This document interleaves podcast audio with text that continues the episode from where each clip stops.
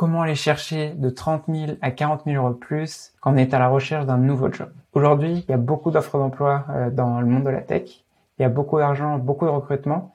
Et du coup, les commerciaux, ils se préparent plus autant qu'avant euh, pour leurs entretiens, alors que ils peuvent avoir 10, 15, 20 personnes euh, en phase 2, justement, dans, sur ce même poste. Et aujourd'hui, du coup, je reçois Victor Vatus pour discuter de comment on peut changer ça et de comment on peut aller chercher de 30 000 à 40 000 euros de plus.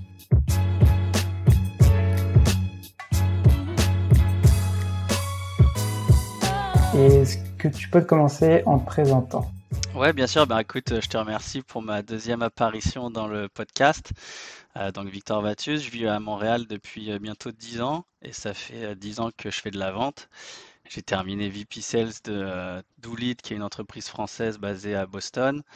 Et finalement, j'ai monté deux boîtes, donc Sermet Despen, qui est un cabinet de chasse de tête spécialisé en profil vente, et Trombone, qui est un outil SaaS un petit peu plus euh, slow burn, euh, qui fait l'onboarding et training de, nouveaux employés. En fait. Ouais, comme tu disais, donc du coup, c'est épisode 2. Euh, le premier format qu'on a fait ensemble, c'était l'interview flash. Donc, pour ceux qui écoutent, je remettrai dans la description pour écouter ce premier épisode.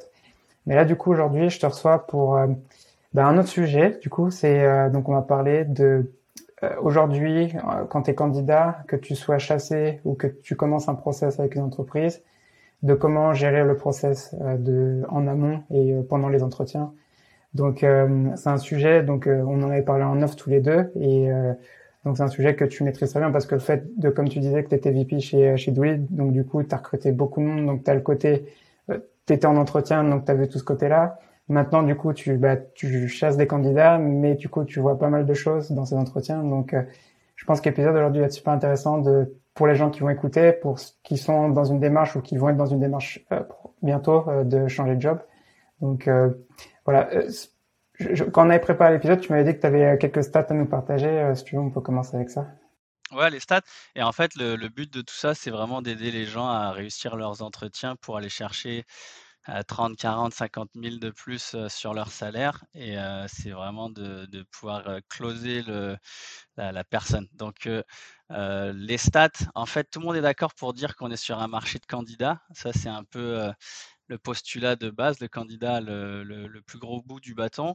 après ça, il n'y a jamais autant d'argent qui a été injecté dans la tech en France. C'est un record en ce moment. On est à 4,6 milliards sur le premier semestre, alors qu'on avait euh, injecté 5,4 milliards sur l'ensemble de l'année 2020. Euh, il n'y a jamais eu autant de décacantes, donc d'entreprises qui sont évaluées à plus que 10 milliards de dollars. Euh, et en fait, ce que ça crée, c'est que ça fait une augmentation des salaires. Donc, il y a une entreprise, Willis Towers Watson, qui a sorti son rapport Salary Budgets Planning qui estime que euh, les salaires vont augmenter de 3 à 20% sur l'année 2022. Il y a beaucoup d'attractivité sur des nouveaux postes. Il y a une stat aussi qui dit que quand on a une promotion à l'interne, généralement on fait 5% d'augmentation.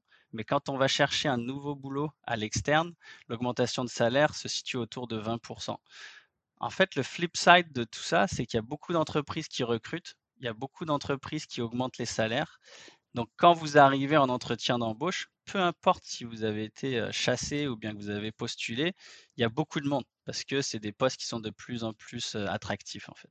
Au final, le process, faut faut pas juste le voir comme tu es tout seul dans le process, même si tu te fais chasser, il faut vraiment montrer bah, que tu as envie de changer et qu'il faut donner les moyens en fait bah, pour, pour ce job au final. Ouais, moi, ce que je vois passer en entretien, c'est des gens qui sont chassés constamment. Et donc, quand ils arrivent en entretien, ils sont un tout petit peu plus relax par rapport à il y a quelques années quand il fallait vraiment se, se battre pour avoir un boulot.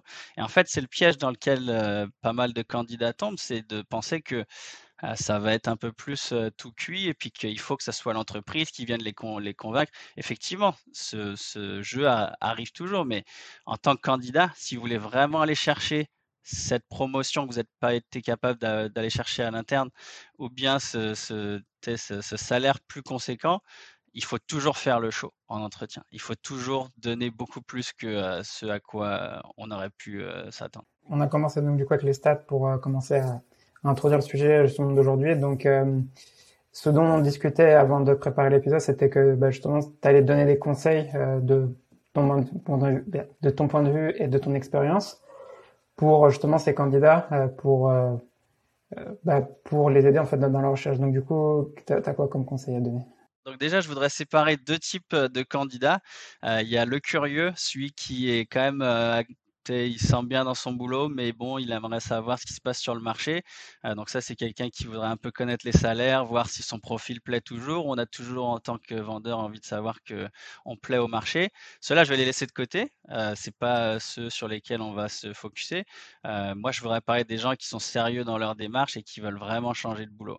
Euh, donc, des gens qui ont fait un peu le tour du poste, qui ne sont pas allés chercher la promotion qu'ils voulaient aller chercher, euh, ils sont dans un environnement qui leur plaît plus, etc. donc, en fait, le premier conseil que je donnerais, c'est un peu ce qui va à l'encontre euh, de mon entreprise aujourd'hui, c'est que attendez pas de vous faire chasser, attendez pas de recevoir euh, une offre d'emploi via LinkedIn, etc. Moi, ce que je conseille aux gens, c'est de postuler directement auprès du hiring manager, du directeur des ventes, etc., dans l'entreprise de vos rêves. Parce qu'aujourd'hui, en vente, bon, on l'a dit au début, c'est un marché de candidats. Donc, quelqu'un qui est en direction de vente, sa, sa responsabilité principale, c'est d'embaucher. Donc, il sera toujours intéressé par des candidatures à froid. Si ce n'est pas le bon moment tout de suite, au moins, ça va créer un échange, ça va créer une conversation, une connexion. Et quand il y aura une ouverture, là, vous serez hyper bien placé. Moi, c'est comme ça que j'ai eu mon boulot chez Dooley en passant de VP. Je leur ai écrit après la levée de fonds et je leur ai dit Salut les gars, c'est trop bien ce que vous faites, j'aimerais trop vous aider trois semaines après, je commençais chez eux. Donc, soyez un petit peu plus proactif euh, déjà dans vos recherches. Chaque détail compte. À partir de ce moment-là, une fois qu'on s'est mis dans, le, dans la démarche de changer de boulot, euh, moi, je commencerai déjà par le CV. Moi, j'ai un CV que je pourrais même mettre euh, dans le lien après ça, si tu veux. J'ai fait faire sur Fiverr. Ça m'a coûté 23 dollars, je pense. Il est hyper propre. On voit le titre, l'industrie dans laquelle j'ai évolué, les dates très facilement, parce que quand on est recruteur, on traverse beaucoup de CV, donc il faut que l'information soit présentée de manière très claire. Et puis après, tous vos euh, achievements, en fait, tous les, tout ce que vous avez fait dans votre carrière en termes de stats, euh, le quota attainment, euh, le President's Club, tous les trucs qui font vraiment ressortir votre candidature, il faut les mettre en évidence à côté. Donc moi, ce que je veux voir encore une fois, c'est le titre, l'industrie, le temps passé dans la boîte et puis je veux savoir que tu as tout déchiré en fait dans ce, dans ce rôle-là. En plus des chiffres et euh, des achievements. Par exemple, est-ce que tu as besoin de voir euh, le cycle de vente ou euh, le, la moyenne du contrat annuel ou ce genre de choses? Ça t'aide aussi à savoir en fonction des profils que tu recherches ça aide énormément. Il y a pas mal de candidats qui sont pas à l'aise de le partager en CV. Donc ça, c'est des questions que je pose en entretien. Mais encore mieux, si tu peux le partager sur ton CV, ça m'aide au moins à savoir est-ce que c'est vraiment un mouvement latéral pour lui? Est-ce que c'est une progression dans sa carrière? Et ça vient enrichir la réflexion. Une fois qu'on a un retour d'un recruteur, moi, je vous propose de booker le plus rapidement possible la rencontre. Ça sert à rien de booker pour dans deux semaines. Quand on parle avec quelqu'un qui cherche à recruter, en plus de ça, en vente, le besoin, il est très souvent immédiat. Donc, plus tôt on va lui parler, plus tôt on va placer les chances de notre côté. Il faut comprendre que la réalité d'un recruteur, c'est que ce soit en interne ou bien un chasseur de tête, il y a beaucoup de demandes, il y a beaucoup de postes, il y a beaucoup de gens avec qui il faut parler. Donc en fait, il faut aussi leur rendre la vie facile. C'est des gens qui sont débordés. On ne se rend pas vraiment compte de la réalité de ces gens-là. Et un recruteur, c'est la première personne à qui vous allez parler. Je pense que c'est un peu l'équivalent du réceptionniste dans le domaine du recrutement. C'est quelqu'un euh, pour qui les gens n'ont pas toujours euh, le plus euh, d'affection, etc. Mais c'est la première personne à impressionner. Donc c'est une personne avec qui il faut bien jouer parce que que ce soit quelqu'un en externe ou encore là en interne, elle va être très influente dans tout le processus. Et en fait, la première impression va être déterminante pour la suite du processus, qui est généralement 3-4 entretiens avec un, petit case study par-ci par-là. donc, une fois qu'on arrive à l'entretien. Et attends, juste avant que je te laisse continuer sur les entretiens, là, j'avais deux trucs à, dire. le premier, c'est sur le fait que, comme tu disais, il faut revenir rapidement vers le recruteur ou, enfin, plus tu prends le, le, premier entretien rapidement, plus aussi ça va te faire avancer rapidement dans le process parce que il euh, faut savoir que, comme tu disais, si tu attends deux semaines, bah, du coup, pendant ce temps-là, il y a d'autres gens qui vont sûrement postuler et qui vont avoir leur, entretien avant. Et s'ils cherchent deux personnes et qu'ils trouvent les deux personnes avant toi, bah, du coup, c'est bah, trop tard. Et justement, ce qui se passe, et euh, Nous, il y a certains postes, c'est ce qui s'est passé en interne, c'est que euh, les gens, ils ont postulé bah, deux semaines après que les premiers commencé à postuler, et au final, bah, on leur dit, bah, désolé, l'offre a été pourvue. Exactement. Et en fait, les derniers, là, je vais dire un truc qui est horrible, qui se fait beaucoup dans l'industrie du recrutement, c'est que les derniers, ils servent juste en backup ils sont pas du tout considérés. Ils sont un peu là en mode, écoute, on avance avec les deux. Dès qu'ils signent leur contrat, on va te dire que pour toi c'est fini. Et en attendant, on va te faire mariner. Donc ça, c'est la pire des situations dans lesquelles tu peux te trouver. Et aussi, l'autre point aussi, c'est que comme on est des commerciaux, ça, c'est un, c'est un truc et qu'on le partage à nos candidats, c'est, enfin, comme de mon côté, je recrute des IR, du coup, on leur dit, faut que tu traites ton process de recrutement comme si c'était un process de vente. C'est et justement les candidats, justement les meilleurs candidats qu'on a, c'est des gens qui c'est eux qui font avancer le process de recrutement, c'est pas eux qui subissent le process. Il faut on va y revenir après, il faut closer ton interlocuteur, il faut lui rendre la vie facile, il faut lui présenter des concepts euh, clairs de manière euh, euh, concise, enfin tout ce que tu ferais en vente, tout ce que tu ferais dans ton poste, il faut que tu l'appliques à ton processus à 100%. du coup, tu commences à parler des entretiens. Donc, je t'avais coupé nos questions. On continue sur, euh, bah, sur cette partie-là. Du coup, bah, je pense que faisant les entretiens, le premier, la, première étape, ça va être tout ce qui est de la préparation. Donc, euh, comment, enfin, comment tu te prépares ou comment, euh, c'est quoi le mieux pour avoir un impact sur ça? Donc la préparation, c'est un peu bâclé de temps en temps par les candidats. Moi, je vous dis, il n'y a pas besoin de passer trois heures non plus. mais bon, si vous êtes sérieux à propos du poste, un petit 30 minutes, ça fait pas de mal. le site internet, dans quelle industrie l'entreprise évolue, les concurrents, la page LinkedIn, le blog, le LinkedIn de la personne avec laquelle vous allez parler, les reviews sur G2, Trustpilot, ça sera un super truc à utiliser dans vos questions à la fin. Si c'est du SaaS, il y a un free trial, passez 2-3 minutes à jouer dans la plateforme. Tout ça, ça va faire la différence dans l'entretien, dans votre compréhension du poste, pour aussi donner des réponses qui vont être intéressantes. et en fait, avant de commencer, une fois qu'on s'est préparé, il faut penser tout de suite à la fin de l'appel. Comme en vente, quand on démarre un appel de, de, pitch, de démo, etc., il faut toujours penser à où est-ce que je veux aller à la fin de cet appel-là. en fait, il faut comprendre que l'entreprise, elle galère. Dans tous les cas, tout le monde galère à recruter. Tout le monde recrute, c'est très compliqué de recruter, euh, mais elle est aussi sur la défensive parce que elle s'est fait avoir dans le passé par des, des, candidats qui sont très forts en entretien et qui finalement, une fois arrivés sur la chaise, ils sont un petit peu moins excités que pendant qu'ils faisaient leurs entretiens avec la, la boîte. En fait, je voulais revenir un peu sur ce que tu disais. Donc, l'entreprise est en galère de talent. Donc, du coup, qu'est-ce que ça change en fait pour le pour le candidat en fait quand il est en entretien? Euh, C'est qu'est-ce qu'il doit qu'est-ce qu'il doit faire en fait justement par rapport à ça? Il faut le premier truc que je ferais véhiculer dans mon entretien, c'est mon enthousiasme pour le rôle et pour l'entreprise. Parce qu'aujourd'hui, c'est très facile sur LinkedIn d'appuyer sur un bouton de postuler pour un taf. En plus, on fait plus vraiment de lettres de motivation je ne veux pas faire l'ancien, à mon époque, on les faisait écrites, nous, les, lettres de motivation, on les envoyait par la poste.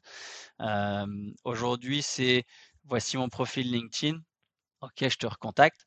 Donc, en fait, ce qu'elle veut savoir, c'est est-ce que tu es vraiment intéressé par le poste? Qu'est-ce qui t'intéresse dans ce poste et dans l'entreprise? Est-ce que tu as regardé la mission? Est-ce que tu as regardé vraiment ce qu'on fait?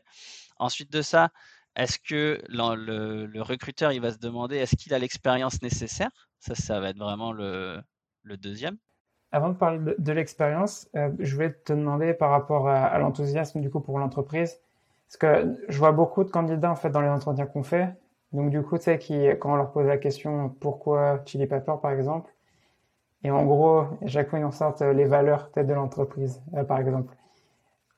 Qu'est-ce que, c'est pas non plus, je pense qu'il n'y a pas une réponse, enfin, il n'y a pas une réponse euh, bonne ou mauvaise réponse ici, mais si tu, par exemple, tu donnes juste les valeurs de l'entreprise pour lesquelles tu dis, ouais, c'est pour ça que je relance cette entreprise, sans vraiment comprendre, en fait, ce qu'il y a derrière, c'est, enfin, nous, on sait déjà, enfin, c'est pas le premier à nous dire ça, c'est peut-être le cinquantième candidat qui nous dit, ouais, moi, c'est les valeurs de l'entreprise qui m'intéressent. Donc, euh, après, je sais, peut-être sur le rôle des IR, c'est un peu différent, mais euh, qu'est-ce que tu vois généralement, en fait, par rapport à ça qui, qui fonctionne? Ouais, bah écoute, déjà, je te dirais que si quelqu'un a fait des recherches sur ta boîte et qui connaît tes valeurs, il se place déjà dans le 30 ou 40% des gens qui, ah qui ont fait leurs recherches de moi, ce que je vois passer. Je travaille principalement aux États-Unis, par contre.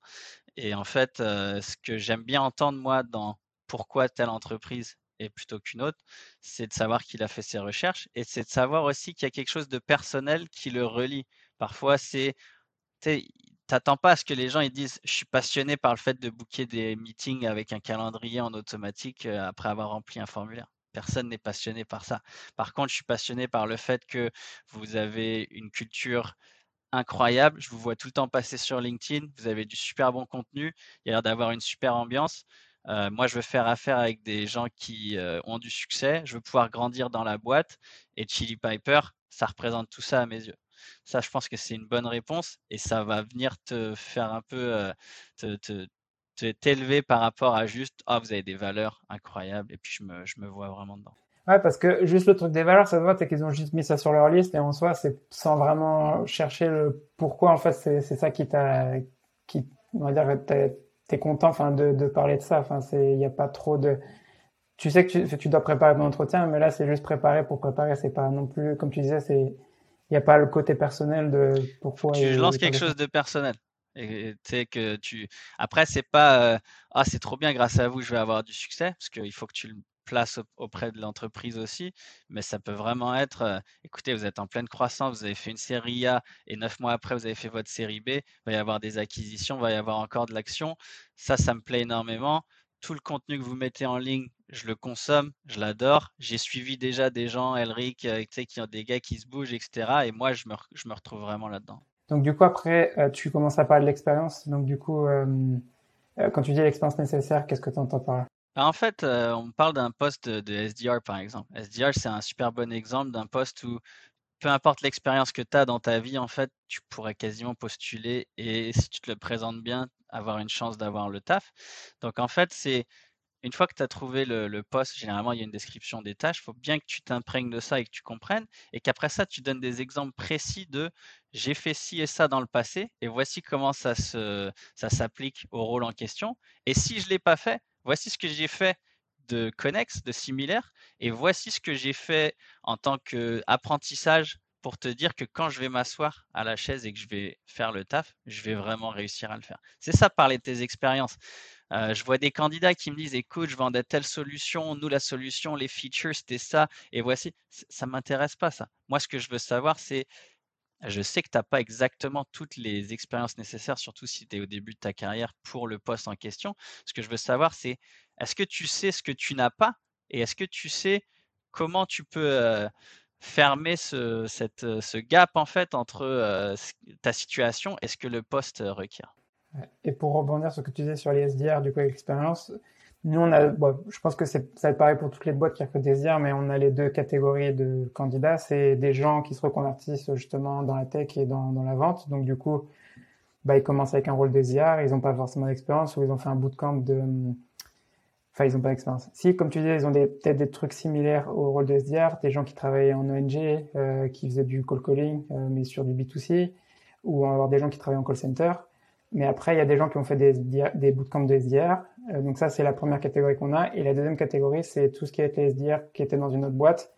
Et on commence à séparer ça parce qu'avant, on les traitait de la même façon. Mais euh, du coup, maintenant, on ne traite plus vraiment de la même façon parce qu'un SDR qui a déjà l'expérience, on va voir euh, déjà, premièrement, dans quel type de boîte il travaillait. Parce que s'il travaillait dans un Oracle ou s'il travaillait dans un Zendesk, pour passer dans une boîte où il y a 105, 180 employés, et on va devoir tester des trucs sur lui parce que quand tu travailles dans un Zendesk ou un Oracle, euh, c'est plus de l'exécution que qu'autre chose.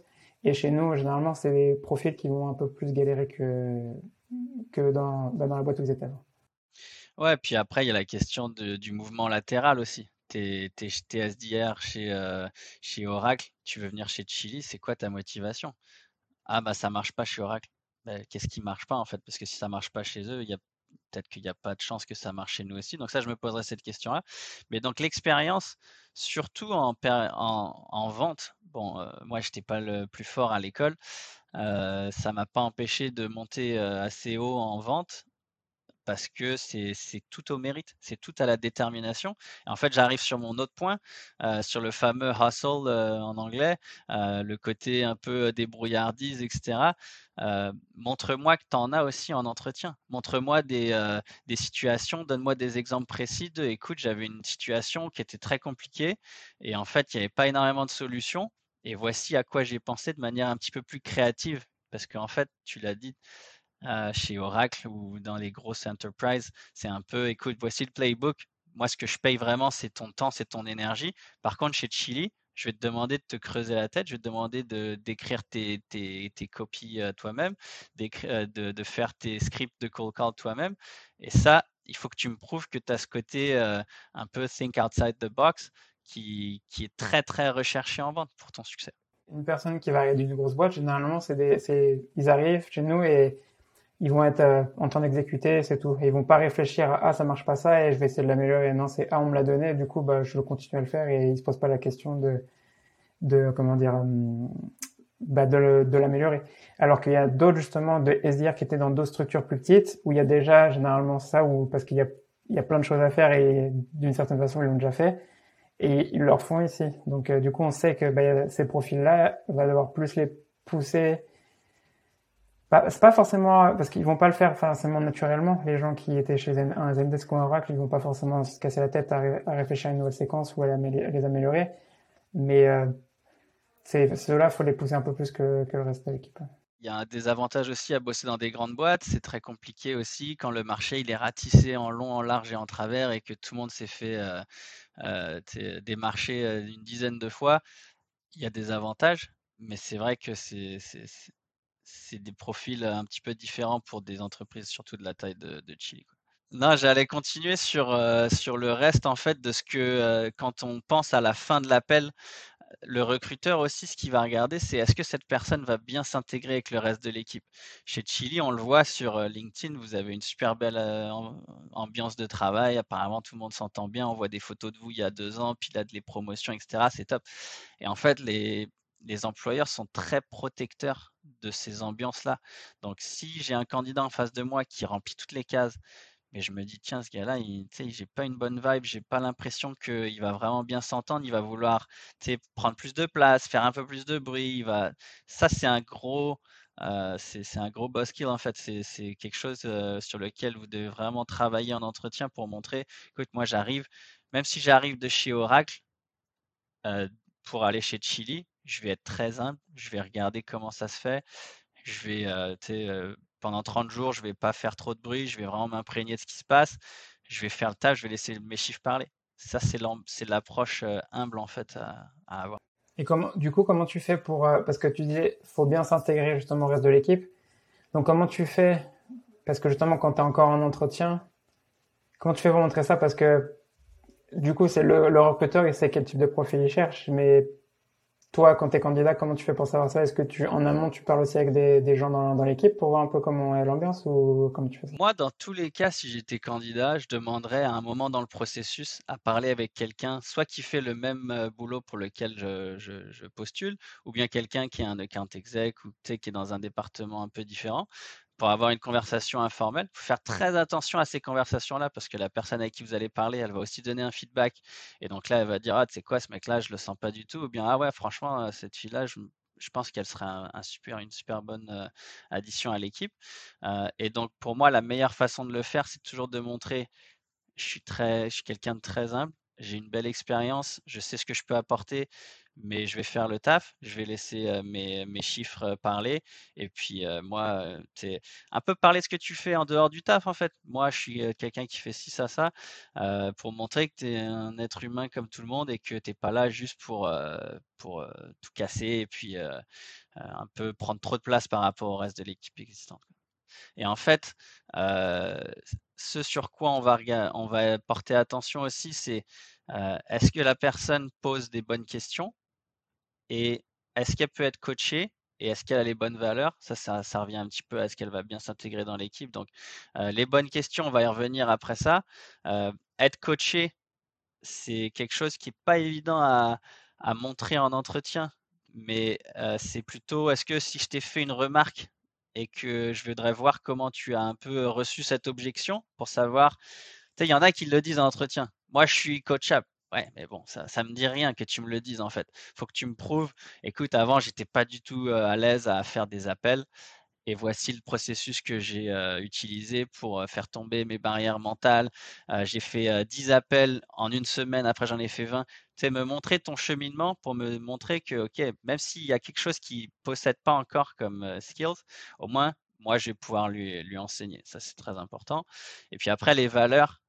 Et toi, tu fais, tu fais, du coup, pour, toujours sur la partie coachable, euh, toi, tu fais des roleplays avec eux euh, dans tes entretiens ou parce qu'en plus de, de, leur poser ces questions-là. Alors moi, en tant que cabinet de recrutement, je fais pas de roleplay. Par contre, euh, je, je, suggère à tous mes clients d'en inclure un, surtout pour des, pour un SDR, à la limite, euh, je ferai quelque chose de très, très succinct. Pour un account exec, après ça, quand on monte enterprise, etc., c'est sûr que je le fais au moins pitcher quelque chose, euh, que euh, je, me, je fais un petit roleplay de vends-moi ce que tu vends en ce moment. Je vais, je vais écouter, je vais t'envoyer quelques objections. Je voudrais voir comment tu réponds aux objections. Je voudrais voir comment tu présentes des concepts, comment tu valides, etc. et ça, c'est une bonne façon aussi de voir est-ce que la personne aura ce qu'il faut pour, pour le poste. Parce que ça, c'est le truc, je pense, où là, on est en train de refaire nos scorecards, par exemple. Donc, on est en train de voir sur la partie coachable. Donc, euh, on faisait jusqu'à maintenant un roleplay, mais je pense que c'est pas suffisant pour analyser ça. Donc, on est en train de voir euh, le type de questions qu'on va poser, comme ce que tu disais là, sur la question de.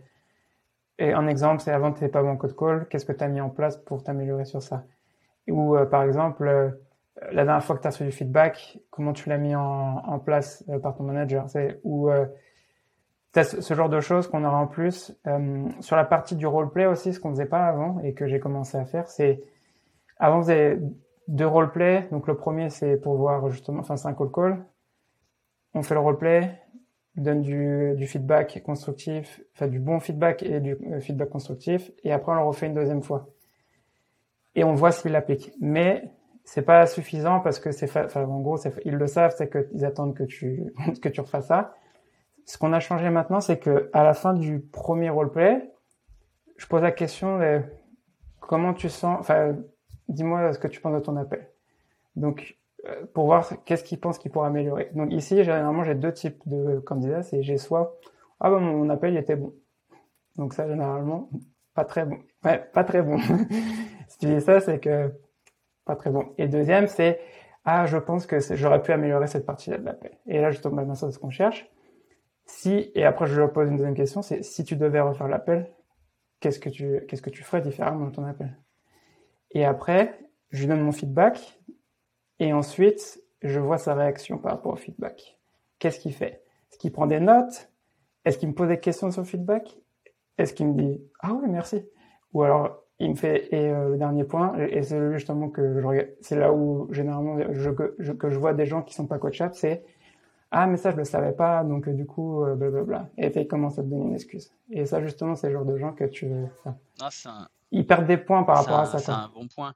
Et dans les questions que tu poses, moi, ce que j'adore poser, c'est euh, quel est, qu'est-ce, qu'est-ce que tu as appris récemment dans ton taf? Comment tu l'as appris? Pourquoi tu l'as appris? Et puis après ça, qu'est-ce que tu penses que tu ne sais pas pour le poste pour lequel tu appliques, en fait? Qu'est-ce qui te manque?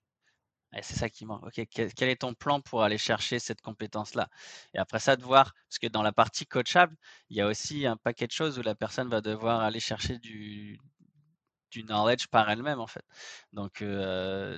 ah, ouais, c'est ah, c'est un bon point que tu me dis parce que j'avais pas forcément pensé à tout ça. Tu vois, c'est des trucs que je pourrais poser justement comme, comme question sur la partie coach de voir, euh, comme tu disais, est-ce qu'ils savent où ils doivent s'améliorer. Est-ce qu'ils savent où est-ce qu'ils doivent s'améliorer? Est-ce qu'ils savent trouver l'information? Est-ce qu'ils sont assez curieux? Parce qu'en fait, tu veux quelqu'un de très, très, très curieux. Tu veux quelqu'un qui va tout euh, gratter, etc. Parce que toi, en tant que gestionnaire, tu n'auras jamais toutes les réponses il y a forcément des situations où euh, même un SDR qui sort d'école euh, qui a 21 ans, il va devoir trouver la réponse euh, par, par lui-même.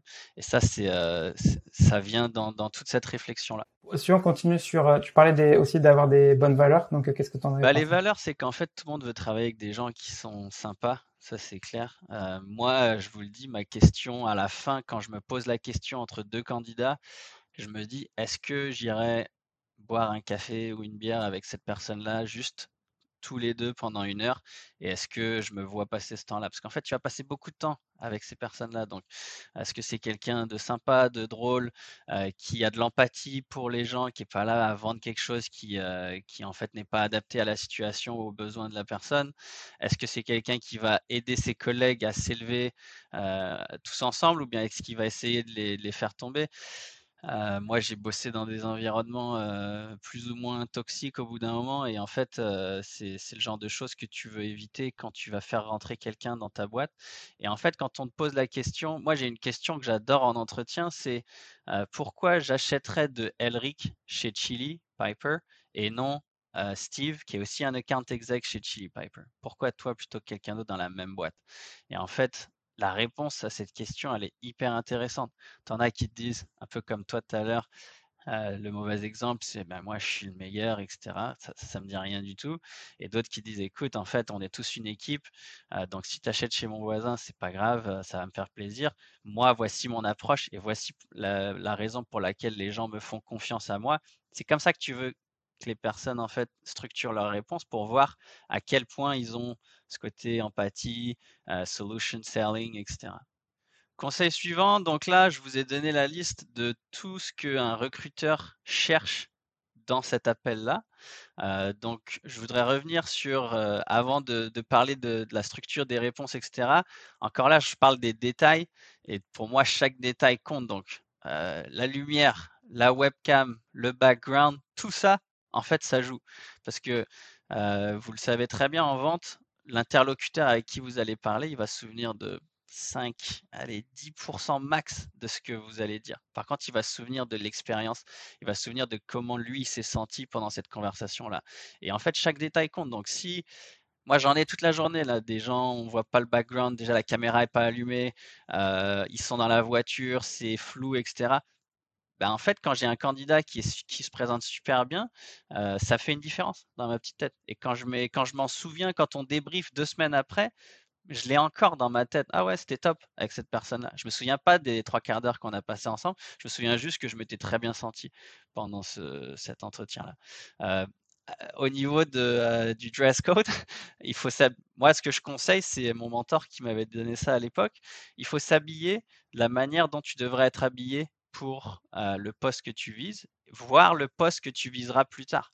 Donc, si tu veux être un enterprise AI dans la cyber security, généralement, tu n'es pas très loin d'être en costard, en fait. donc, encore là, c'est plus pour mes petits amis américains qui arrivent en casquette à l'envers sur un entretien avec le jogging et tout. Je suis désolé, ça ne suffit pas. En France, on n'est pas comme ça. Ça, c'est peut-être un, c'est une différence culturelle, mais je pense que tu les as vus passer en entretien aussi. Et tout ça, ça fait une différence, en fait. Bah non, en plus, tu as, ouais, raison, parce que c'est au final, c'est plus adapté à l'entreprise dans laquelle tu vas travailler, parce que c'est. Euh, j'avais vu, je sais plus c'était qui sur LinkedIn qui parlait de ça il y a pas longtemps, que euh, son premier entretien qu'il avait fait en, en start-up, il était venu en costume cravate, alors que c'était, je crois, chez Doctolib par exemple, et, euh, et du coup, bah en gros, la recruteuse l'avait coaché sur justement sur ce que tu viens de dire. C'est si tu viens dans une entreprise euh, dont tu ne connais pas les codes, justement, le, le, mieux ce que tu ce que tu ce que tu dois faire, c'est regarder un peu les codes de, de l'entreprise. Et comme tu disais, bah, si tu fais de la cybersécurité euh, sur du grand compte, bah tu sais que tu vas devoir euh, avoir un costume cravate. Il y a des boîtes où ce sera peut-être pas forcément le cas, mais comme tu dis, c'est parce que en fait, comme je pense que le point là-dessus, c'est que suivant comme tu t'habilles, si tu as un costume cravate alors qu'ils mettent pas de costume cravate dans l'entreprise, c'est qu'il y a un mismatch entre ce que. Ouais. Et en fait, c'est euh, pour des entretiens en virtuel comme ça, je pense que c'est facile de, d'être très présentable. Le moment où tu fais un entretien en face à face, ce que moi je revois de plus en plus maintenant, euh, surtout aux États-Unis avec le retour au bureau, etc., où les gens en ont un petit, il y a certaines personnes qui en ont marre de, de d'être qu'en remote, donc ils veulent euh, retourner au bureau. N'hésitez pas à demander au recruteur. En passant, je rencontre Michel. Est-ce que tu as des conseils sur comment s'habiller? Moi, on me l'a déjà posé plein de questions. Puis là, ça me prouve que la personne, elle est sérieuse, qu'elle se prépare, qu'elle prend, qu'elle prend ça à cœur. quelque chose de tout bête, être à l'heure, avoir de l'énergie sur l'appel et avoir le sourire. Tout ça, c'est gratuit et ça fait une différence phénoménale entre la personne qui se donne, qui, qui, fait l'effort et la personne qui est là parce que voilà, elle est, elle est tellement sollicitée qu'elle vous fait une fleur de, de, se présenter en entretien en fait. Même comme ce que tu disais tout à l'heure, c'est même sur l'expérience que tu vas te souvenir de ça aussi, parce qu'une personne qui, ne sera pas forcément à son top ou qui viendra pas, qui sera pas souriante ou qui sera en retard, tu t'en souviendras. Le retard, je peux composer avec parce qu'il y a plein de raisons pour lesquelles tu peux être en retard Mais encore là, le retard, ça, il y a différentes manières de le gérer. Il y a je suis en retard, je me pointe sur l'appel. Et il y a je suis en retard, je t'ai envoyé un petit message pour te dire je suis désolé, j'ai une urgence, j'arrive dans six minutes. Ou bien je suis, euh, je pourrais pas le faire, on replanifie. Ça arrive tous les jours. moi, ça m'arrive aussi. Donc encore là, il y a la façon de, le gérer. Euh, là, je voudrais arriver sur les réponses, parce que là, on a fait euh, pas mal de théories, etc. Là, on est en entretien, on est face à un recruteur. Et généralement, la première question qui arrive, c'est Elric, je te remercie de, présenter en entretien. J'ai beaucoup aimé ta, ta, candidature. Est-ce que tu pourrais te présenter? Et en fait, ça, c'est quasiment un énorme piège. Et le piège dans lequel un, paquet de candidats tombe, c'est de donner un 15 minutes sur sa biographie de moi, j'étais au lycée là, là, j'ai fait ci, là, j'ai fait ça, là, j'ai vendu ça, là, j'ai eu beaucoup de succès, etc. En fait, moi, je te, je te le dis, je décroche complètement. Là, je me dis, ah, j'espère que ma fille, tout se passe bien à la garderie. Là. Je pense plus du tout à ça parce que ça m'intéresse pas. J'ai pas besoin de le savoir. On a 30 minutes. Mon but, c'est de savoir. Il faut que ça soit bref, il faut que ça soit tout de suite orienté vers le poste qui est discuté. Donc, écoute, je m'appelle Elric, ça fait trois ans que je suis SDR, je bosse en tech et aujourd'hui, je me suis présenté à vous parce que voici mon objectif. J'ai juste besoin de savoir ça. J'ai pas besoin de connaître ton, ton arbre généalogique et ton pédigré. Donc en fait, je voudrais arriver sur la structure des réponses. Il y a une structure assez connue là qui s'appelle la STAR method. Donc c'est Situation, Task, Action, Result. C'est-à-dire à chaque fois qu'on te pose une question, ce qui est intéressant, c'est de donner le contexte, donner vraiment le, l'environnement dans, lequel tu évoluais pour donner l'exemple que tu vas donner, la tâche que tu devais faire, les actions que tu as prises. La bonus, si tu montres que tu as eu le côté hustle, que tu as eu le côté créatif, que tu es sorti un peu de ce qui était prévu dans le playbook, etc. Et les résultats que tu es allé chercher. Si tu es vendeur, que tu es en entretien, je sais que tu es un champion. Je sais que tu es trop fort. Je sais que tu es le meilleur. Je sais que tu étais toujours le numéro un. Moi, ce que je veux savoir, c'est quel a été tout le processus Comment tu as souffert en fait Et comment tu as appris Et quelles sont les erreurs que tu ne referas pas Et qu'est-ce que tu vas m'amener dans l'équipe dont, on parle en fait Parce que tout ça, ça permet aussi de voir si. Enfin, du coup, on repart un petit peu sur ce que tu avais dit tout à l'heure, de, de savoir où ils peuvent s'améliorer. Parce que là, ce que tu disais, s'ils ont fait un truc et qu'ils peuvent s'améliorer, en gros, ils sont ils savent où ils doivent appuyer. Exactement, parce que si, si, tu te présentes en entretien, je vais estimer que tu considères que c'est une progression dans ta carrière. Ou bien c'est un mouvement latéral, il faut que tu m'expliques pourquoi ça ne fonctionne pas pour toi aujourd'hui dans ta situation actuelle. Euh, donc ce que je recherche dans tes réponses, c'est court avec de l'impact. Parce que des réponses de plus de 3-4 minutes, en fait, c'est sur 30 minutes, ce n'est pas nécessaire. Et est-ce que tu me donnes des exemples? Parce que sinon, c'est un peu ce que tu disais tout à l'heure sur la partie Ah, chez Chili, vous avez des super bonnes valeurs. Sinon, c'est des réponses que je vais entendre euh, constamment. Écoute, j'étais SDR, ça s'est super bien passé. Je suis passé EI, j'étais un champion du monde. Et maintenant, je suis, je, suis prêt à, prendre le gros salaire avec le gros quota. Ouais, mais moi, j'ai pas de substance derrière. Donc, en fait, tu vas pas te démarquer par rapport aux 100 personnes qui m'ont dit exactement la même chose. Alors que si tu me dis, si je te pose une question, est-ce que tu cherches à t'améliorer en vente? Et que tu me dis Ah oui, oui, je regarde beaucoup de vidéos sur YouTube. C'est top, parfait. Mais si tu me dis Écoute, moi, mon gros problème à l'époque, c'était le copywriting. J'avais un problème. Par contre, mon boss était jamais dispo. Il était très fort là-dedans, mais j'arrivais pas à aller chercher de coaching de sa part. Donc, je suis sur YouTube. Je suis tombé sur cette fille qui s'appelle euh, Beck euh, Holland, qui est hyper forte. J'ai checké toutes ses vidéos. J'ai appliqué sa méthode j'ai vu un bump de 6% dans mon reply rate. Ça, c'est une réponse, c'est sûr que tu es là le boulot. Entre, nous, là, euh, détaillé, j'ai eu un problème, je me suis sorti tout seul de ma situation et j'ai vu des résultats. C'est exactement ce qu'on cherche en fait. Ouais, et après, je te rejoins aussi sur le truc que tu disais sur être court et avec de l'impact parce que nous, en fait, il y a un truc que, je faisais, je pense là, après avoir fait passer 40 entretiens dans les deux derniers mois, que je vois qu'avant, je, c'était pas forcément un point sur lequel je regardais, c'est ce qu'ils sont concis sur les réponses qu'ils nous donnent par rapport aux questions que tu poses. Parce que comme tu disais, il y a des trucs qui peuvent passer trois minutes à répondre à un truc, au final, il aurait pu passer 30 secondes ou moins. Exactement. Puis là, tu vois qu'ils s'embourbent. Et, euh, et donc, en fait, après ça, c'est difficile de s'arrêter, etc. Je voudrais juste euh, dire que la réponse que j'ai donnée sur Beck Holland, etc., ça vient pas de moi. Je dis pas, je vous ai donné une réponse et c'est une super bonne réponse. C'est une réponse que j'ai reçue en, entretien, que j'ai notée parce que j'ai trouvé ça vraiment impressionnant de répondre de cette façon-là. je pense pas que j'ai vu de candidat qui m'a répondu ça. Enfin, à ce point-là, je veux dire au niveau du détail, de parce que je crois que j'ai peut-être deux conversations avec des candidats où on parlait de ce qu'ils faisaient, le type de, de podcast qu'ils écoutaient, comment ils le mettaient en place, mais avec le détail des résultats, par exemple. Ben, ça, c'est important. Et en fait, tout ça, c'est euh, englobé dans l'enthousiasme, en fait. Euh, c'est l'énergie, c'est euh, les sourires, c'est l'écoute active que tu vas faire. C'est vraiment, est-ce que tu es vraiment dans le moment? Et ça, c'est un concept que je trouve qui est très difficile à expliquer, mais c'est vraiment la, la longueur d'onde dans laquelle tu, tu te trouves dans la conversation. Et tu vas voir qu'avec des candidats, tu l'impression qu'ils ne sont pas vraiment présents moi, quand je suis en, appel de vente, j'essaye absolument de me focaliser sur toute mon attention sur cette personne-là. Et c'est ça qui fait que la personne sent qu'elle est écoutée, qu'elle est comprise. Si elle est comprise, elle va me faire confiance. Et si elle, est, si elle a confiance en moi, je vais pouvoir l'influencer dans sa décision, en fait. C'est comme ça que ça va se passer. et donc, tout cet enthousiasme-là, de cet enthousiasme va découler tout le reste, en fait.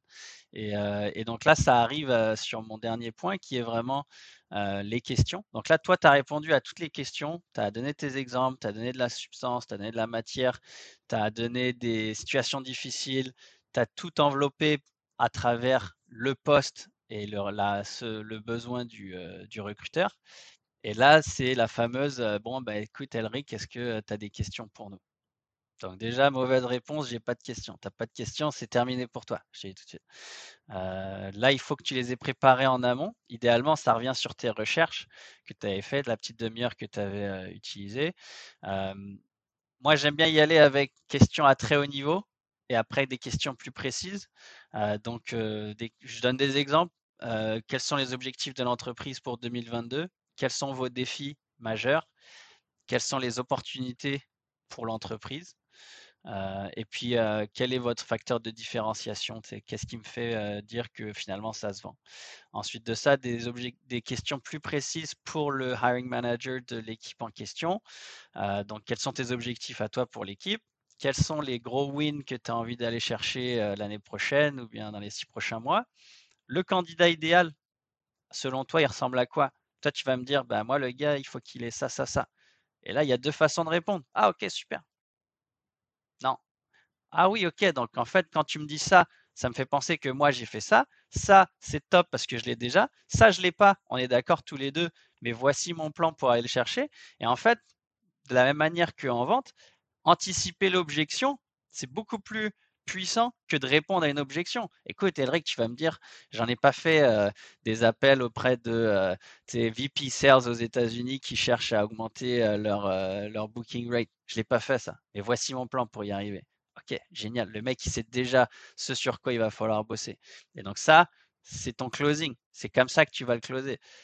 en gros, tu mappes. Non, mais en gros, tu mappes tes forces et tes faiblesses par rapport à l'offre. Et justement, quand tu poses la question par rapport à ça, parce qu'en en fait, je crois qu'il y a beaucoup de candidats qui posent cette question en entretien, mais sans faire ce, que, ce travail derrière. En fait, en, faisant là où ils en sont et avec euh, le rôle, ils posent juste la question pour savoir en fait, euh, ok, hey, ils cherchent ça et ils s'arrêtent là. Parce que en fait, c'est une question que je dois avoir peut-être un entretien sur d'à peu près. Et, euh, donc dans tes questions, c'est vraiment là que tu peux stand out. C'est là que tu montes ton envie, c'est là que tu montes ta coachabilité, etc. Donc euh, Question que j'adore. Qui a du succès dans la dans l'équipe? Est-ce que tout le monde fait ses chiffres? Qui ne fait pas ses chiffres? Je te demande pas de nom, je te demande plus une proportion. Pourquoi ils font pas leurs chiffres? Euh, Quel est le plan d'action qui est mis en place pour que tout le monde arrive à, atteindre son quota, etc. Là, tu montres que tu es tout de suite dans, les, dans la top priorité du hiring manager, qui est que si on t'embauche, il faut que tu performes en fait. Euh, et je voudrais arriver sur une des dernières questions qui est toujours le petit moment awkward, etc. C'est au niveau du salaire. Pour moi, c'est tout à fait OK de, une fois que tu as posé toutes les questions, puis que la personne te dit écoute, il te reste 2-3 minutes, est-ce que tu as d'autres questions? Oui, tu sais, je voulais parler un peu de salaire, les bénéfices qui sont. C'est correct d'en parler tant que ce n'est pas ta première question ou que c'est ta seule question. Encore là. écoute, en termes de salaire, est-ce que tu peux me donner un range? Je te dis tout de suite, il y a tout le temps des ranges. Il y a tout le temps un CFO qui a dit ce poste-là, voici, à part pour candidat exceptionnel, on sera, on sera OK à augmenter. Donc en fait, c'est pas vrai que la personne ne peut pas en parler. Moi, j'en parle dans la première minute quasiment en fait en disant voici le range du poste, là je te dis tout de suite, viens pas me voir en fin de, processus en me demandant 30 000 balles de plus parce que ça ça passera pas, je voudrais juste qu'on se mette d'accord. Et si ça n'a pas été communiqué au début, euh, c'est correct de le faire euh, après ce premier entretien avec un recruteur en disant je voudrais juste m'assurer qu'on parle de la même chose. Et eux, normalement, moi je conseille toujours d'avoir la boîte euh, lancer le chiffre en premier pour que toi, tu te fasses pas. parce que je le vois parfois avec des candidats qui me disent Moi, je m'attendrai à temps. Et je dis Mon vieux, le, budget, c'est 50 000 de plus. Donc en fait, tu me fais hyper peur en me disant que toi, tu t'attends à ça. Ça veut dire que tu n'es pas rendu à ce niveau-là de salaire dans ta tête. Donc en fait, peut-être dans, tes skills, en fait, tu n'es même peut-être pas rendu là. Donc laissez la boîte le partager. Mais moi, je, pousserai un petit peu plus que ce que je vois passer en entretien pour avoir le, le range, en fait. C'est un point qui est super intéressant parce que je pense que le salaire, c'est souvent, euh, pareil en dernier, on va dire plus du point de vue de l'entreprise, t'attends que ce soit euh, qu'il y a l'offre qui arrive. Nous, je sais que dans l'équipe, c'est ce qu'on fait parce que, et je pense que peut-être qu'un truc qu'on change pour améliorer ça, mais on le fait jusqu'à maintenant parce que à cause de qu'on est en remote, moi, je leur donne des ranges sur lesquels on, est aux US parce que j'ai les, ranges en tête. Mais par exemple, sur l'Europe, je, si c'est en France, je, connais, enfin, je connais les salaires de, notre équipe. Mais si c'est un pays où on a personne dedans, je peux pas lui dire. Je, on devra faire une recherche sur ça. Si t'as pas de benchmark, tu peux faire ton benchmark avec tes candidats en fait, en disant bah en fait j'en ai pas, donc je vais devoir négocier le budget. Toi, tu t'attends à quoi? Encore là, hein, sais, bah, moi, il faudrait que je sois dans un 80 000 pour que ça fasse du sens de, bouger. Ok, parfait. Je pars avec l'info, puis je vais voir ce que ça dit. Donc là, on a fini l'entretien. Parfait. Moi, je suis. Il y a un débat sur LinkedIn. Je sais pas si tu as vu. Est-ce que tu devrais wave à personne? Moi, je suis team team bye bye avec la main. mais bon, là, je, ne donnerai pas de conseils là-dessus. Et en fait, je voudrais juste finir tout ça sur l'après-entretien. Euh, je ne les mentionnerai pas, peut-être qu'ils vont écouter ça, mais j'ai quelques clients. Si tu n'envoies pas un email de remerciement, de suivi, de tout ce que tu veux à la personne avec qui tu as parlé, ils te font pas d'offre. Et ça, c'est bon, c'est des trucs à la limite, tu peux même pas discuter.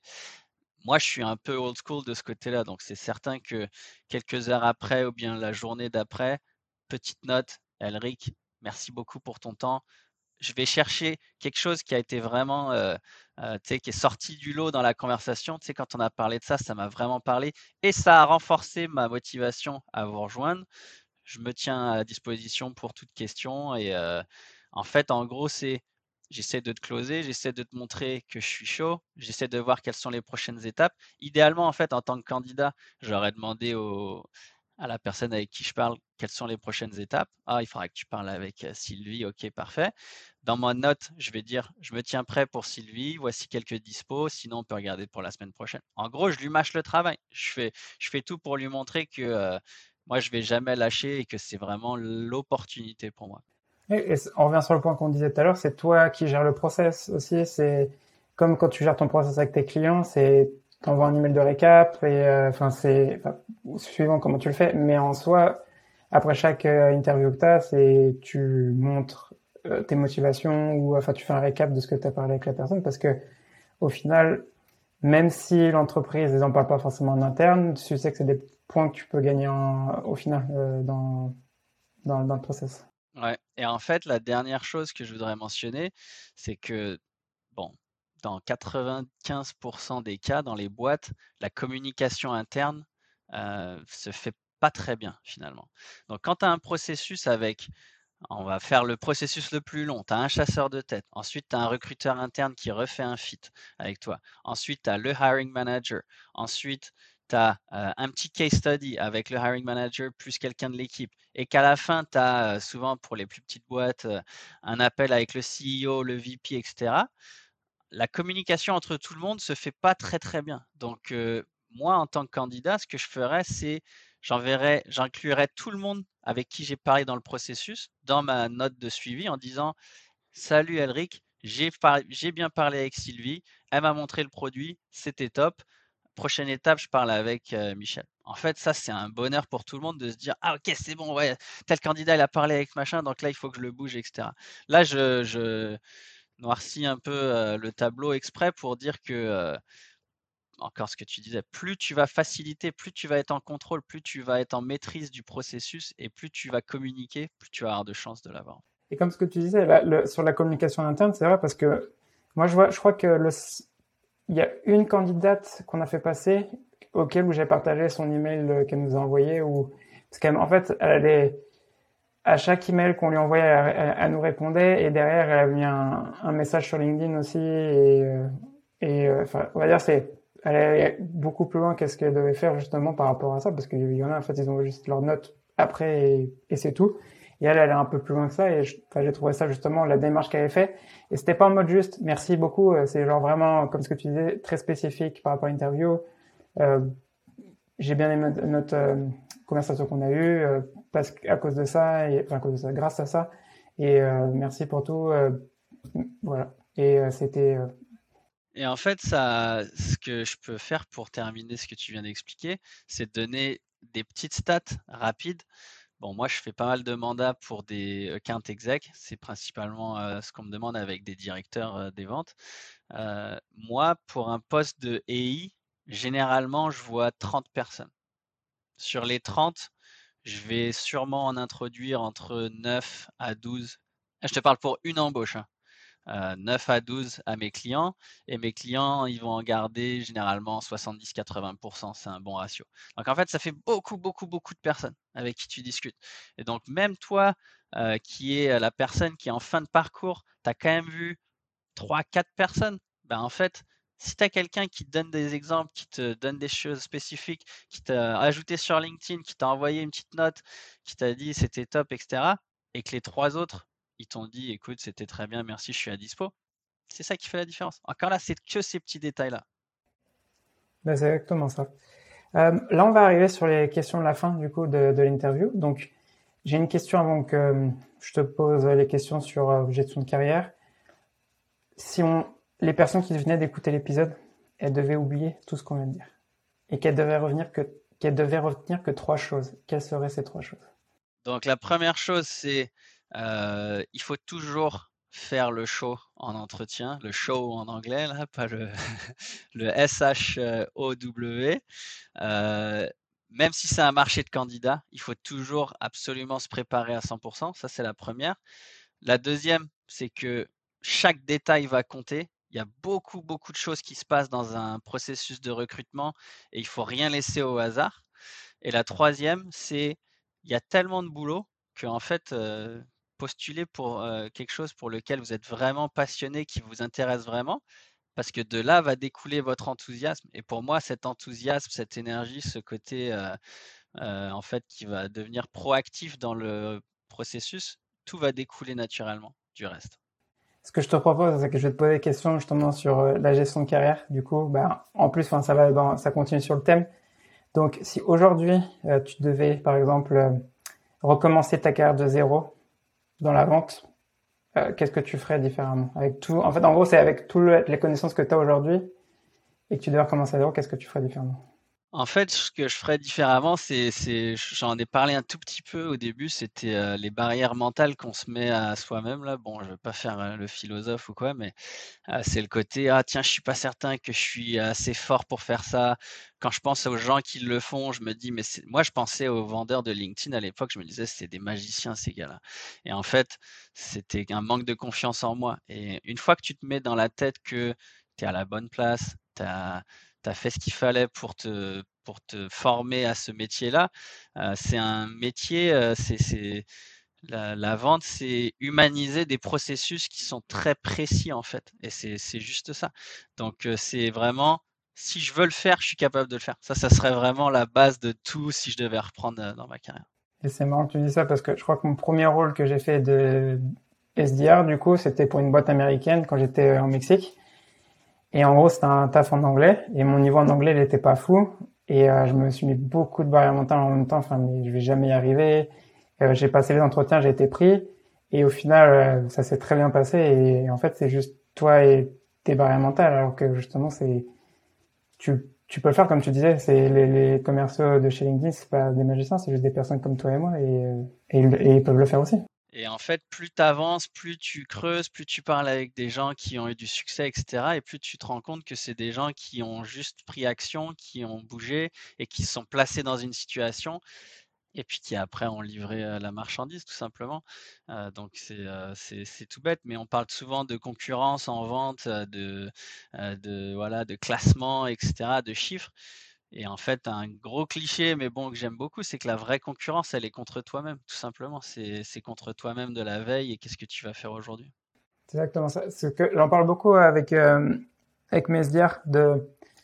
C'est très bien de te concurrencer contre le, premier, enfin, le premier de l'équipe ou contre une personne, mais au final, c'est toi. Regarde ce que, où t'en es aujourd'hui et, compare-toi avec toi-même il y a six mois et voir où t'en es. Et si tu t'es amélioré, bah, t'es sur un bon chemin très bien de vouloir de comment dire t'inspirer du, premier, mais si toi tu t'améliores un peu tous les jours, au final, c'est es sur le bon chemin. C'est pas et c'est une bonne et au final c'est une bonne concurrence. C'est pas juste se focus sur les autres et être le premier quoi. Ouais, c'est sain, c'est très sain de toute façon de, de vouloir s'améliorer, de vouloir te perfectionner. C'est c'est ce qu'on fait en fait. Qu'est-ce que tu sais aujourd'hui sur la vente que tu aurais aimé savoir quand tu as commencé? Ce que j'aurais aimé savoir sur la vente, c'est à quel point les processus de prise de décision au sein des boîtes, euh, en fait, sont hyper bordéliques. Moi, j'ai vendu des trucs à 50 balles, puis des trucs à, à 7 chiffres. Et en fait, tu te rends compte que faire prendre une décision, faire signer un contrat à une boîte, parfois, en fait, ils savent même pas le faire. Euh, donc, euh, toujours poser la question de comment les décisions sont prises à l'interne sans vouloir non plus offenser la personne en face de toi en disant c'est peut-être pas toi qui vas signer, mais bon, j'aimerais bien comprendre. comment les contrats sont signés? Est-ce que tu l'as déjà fait dans le passé? Ah non, j'ai jamais fait. Bon, bah, ça va être toute une aventure alors si on parle d'une grosse boîte. et en fait, d'accepter que ton rôle, c'est vraiment de faciliter, d'être en soutien, d'être en support. Je te parle pour des deals pas très transactionnels, mais plus un tout petit peu plus poussés. de savoir que en fait, ton influence, elle sera pas aussi forte que ce que tu aimerais qu'elle soit et que tu seras vraiment là pour toujours pousser un petit peu, toujours leur rappeler que le projet est en cours, etc. Toujours impliquer les gens, mais qu'au final, à un moment, il y a une porte qui va se fermer. Tu n'auras pas accès à ce qui va, comment ça va être discuté, et il faudra toujours rester collé en sachant que de leur côté, je veux dire, j'ai vu des boîtes prendre des décisions sur des contrats de, plusieurs millions en n'ayant pas de critères bien définis sur comment, comment faire pour acheter le service en question, en se disant bah écoute, je pense que le vendeur sait de quoi il parle, allez, on le fait. Et en fait, ça fait, ça fait assez peur de voir ça de l'autre côté. Parce que moi, quand je ne parle pas de quand j'étais VP 16, mais je voyais comment les décisions étaient prises.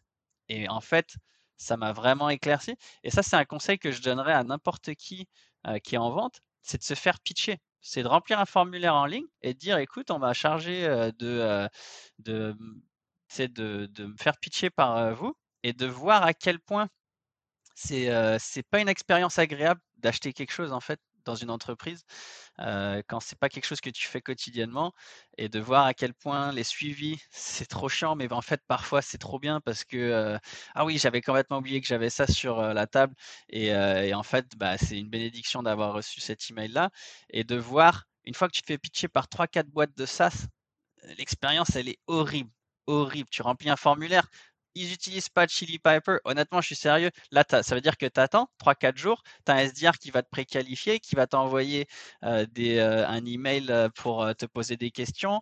Ah, tiens, toi, tu fais pas l'affaire. Tiens, voici du self-serve. Ah, tu fais l'affaire. Je te book avec quelqu'un. Tu verras toujours pas le produit. Donc là, tu as déjà passé deux heures avec cette boîte-là. Tu n'as toujours pas vu si c'était quelque chose qui était intéressant pour toi expérience aujourd'hui, elle est vraiment mal foutue. donc, pour revenir à ta question, vraiment rendre la vie le plus facile possible parce que prendre une décision et acheter quelque chose, c'est très compliqué. Pour continuer sur, ton, sur ça, justement, sur ce que tu as dit, il y a un très bon livre qui parle de tout ça, c'est The Challenger Customer. C'est la suite de The Challenger Sales. Et ça parle de tout ça, en fait, de, comment tu facilites la vie à ton client, comment toi, en fait, ton champion, tu l'aides à vendre en interne. Parce que c'est c'est pas toi qui vas aller vendre en interne, c'est ton champion qui va aller vendre en interne. Et ça parle de, c'est trop long d'en parler là, mais en gros, c'est dès que tu as plus de six personnes dans, inclus dans le deal, en gros, enfin, c'est comment tu fais pour euh, faire avancer ton deal dans une, dans une boîte C'est ça. C'est de la gestion de projet, on est là. Si tu avais trois contenu, ça peut être livre, blog, podcast, euh, ce que tu veux, que tu recommandes, qu'est-ce que tu recommandes? The Sales Game, numéro un, il n'y a pas le choix. Honnêtement, je suis sérieux parce que euh, tu arrives à, vraiment euh, aggregate, là, je ne veux pas faire le ricain, à, centraliser tout, tout ce qui se passe et c'est top quand tu n'as pas trop le temps de suivre un peu les posts sur LinkedIn, les débats. Euh, moi, j'aime beaucoup Kinan, euh, c'est euh, Gap Selling. je pense que tu mettras le lien. C'est bon, c'est un peu la nouvelle école. Après, tu parlais de Challenger Customer, je l'ai pas lu, mais Challenger Sell, moi j'avais adoré. Et Kinan, je trouve que c'est c'est un peu la version un tout petit peu plus. je suis dans les tranchées, je l'ai fait. L'autre, c'était un petit peu plus scolaire, on va dire. et puis la troisième, en fait, euh, moi, ce que j'aime beaucoup maintenant, c'est un peu ce côté dark social, toutes les communautés un peu privées euh, Slack. Donc, euh, bon, il y a, la tienne avec Sales, c'est quoi c'est SDR Tribes. Euh, moi, je suis membre de Pavilion, qui était Revenue Collective. Il y a Rev, bon, Rev Genius, je suis pas, je suis pas trop fan, mais des communautés où il n'y a, il y a pas 13 000 membres, où il y a une communauté active qui partage. Je trouve qu'aujourd'hui, c'est là que tu as les plus belles pépites, en fait, que tu peux trouver euh, les, les, meilleures idées euh, fraîches, etc. Par contre, c'est vrai que ça prend beaucoup de temps. Et en tout cas, merci pour la mention. Ah non, je, je, suis très sérieux. Pour Akinan, un grand fan aussi, gap selling. J'ai dû le lire trois fois déjà, même si c'est pas forcément quelque chose que, que je mets en place dans la partie SDR, mais ça permet de vraiment mesurer l'impact que tu peux avoir dans, dans, la vente. Et sur les communautés, je suis d'accord, c'est c'est là où en fait, euh, en gros, pavillon, j'en sers surtout sur euh, j'ai une problématique très spécifique euh, sur, enfin j'ai une question par exemple sur comment gérer mon équipe, sur le recrutement je mets une question dans, le channel de, SDR Manager et euh, tu as une réponse par rapport à ça. Et tu as des gens en fait, auxquels tu n'aurais jamais pensé euh, que, qui vont te répondre. Euh, et en fait, je te dirais que moi, quand j'ai été VP, donc gérais une petite équipe, on était une dizaine, j'ai fait face à plein de situations auxquelles j'avais jamais fait face. Et en fait, de voir qu'il y a 200 autres personnes qui sont exactement dans la même situation que toi, qui se posent les mêmes questions, a un petit côté rassurant de se dire ok je suis pas non plus là à être complètement perdu et à avoir le côté imposteur d'être à ce poste là c'est des vraies questions qui se posent. Tu peux échanger là-dessus. Et en fait euh, je trouve que c'est très difficile de le faire sur LinkedIn aujourd'hui. LinkedIn euh, c'est euh, de l'influence c'est du thought leadership puis c'est de la prospection. Donc ces enseignements là se passent plus vraiment sur LinkedIn pour moi. Ça se passe sur ces communautés. Tu avais une personne à recommander pour le podcast? Je ferais venir Basile Vierne, moi.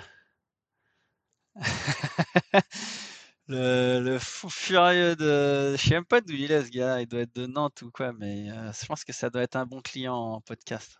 Victor, merci beaucoup pour aujourd'hui. Pour, euh, merci à toi. Tous ces points-là et euh, bah, pour préparer les gens en fait, à leur entretien. Et je te dis à bientôt. Ça marche, merci beaucoup. Salut. Merci pour avoir écouté cet épisode du podcast de la vente B2B t'aimes cet épisode et que tu as appris quelque chose, abonne-toi maintenant sur ton application préférée pour recevoir le prochain épisode. Et si tu veux recevoir plus de contenu sur la vente, j'envoie une newsletter chaque dimanche où j'y partage du contenu que je consomme chaque semaine. On vient dépasser les 1045 membres. Si tu veux t'inscrire, c'est thesetsgame.substack.com. Ciao